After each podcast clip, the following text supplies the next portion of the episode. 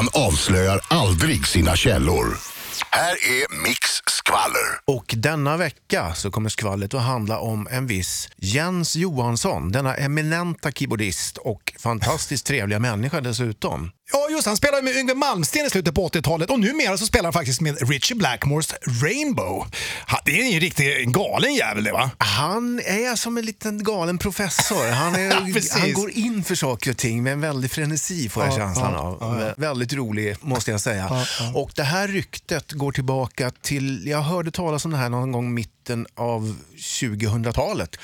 Och det ryktet gick ut på att eh, Jens Johansson, när tristessen satte in på långa turnéer så hade han en förkärlek till att spränga toaletter på gigställena.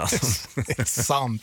Ja, det, ja, det är Ja. ju det som är frågan i det här. Ja, just det, just det. Och, Hur gjorde han det? Liksom? Hade, hade han dynamit med sig på turnén? eller? nej, nej, nej, nej, alltså han snodde, enligt legenden då, så snodde han alltså pyrotekniska saker, bomber från Ja, ja, som de använde på scenen under showen alltså? Precis, ja, ja, pyroteknik där okej. helt enkelt. Ja. Och sen så meckade ihop det här, jag vet inte. En hemgjord bomb alltså? Ja, en hemgjord bomb helt enkelt. Hemsnickrad.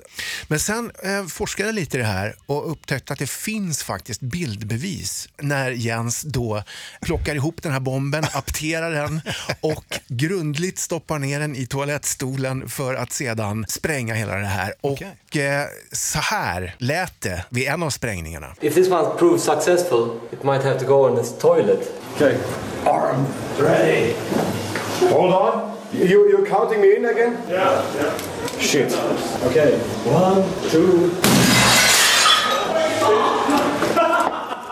Fy fan, det där är ju helt sinnessjukt alltså.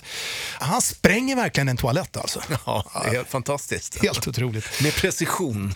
Ja, den här filmen kommer du givetvis i hela sin fulla längd kunna se på Rockklassikers Facebook såklart. Och du Micke, ja du har väl något nytt rykte på gång till nästa vecka kan jag tänka mig? Det tror jag säkert. Det ser vi fram emot. Du lyssnar på Rockklassiker med tidernas bästa rock och det är ju givetvis rockbranschen.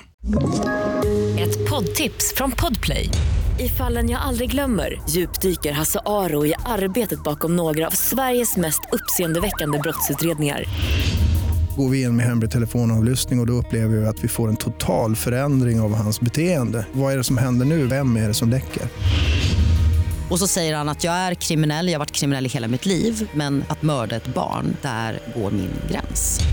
Nya säsongen av Fallen jag aldrig glömmer på Podplay.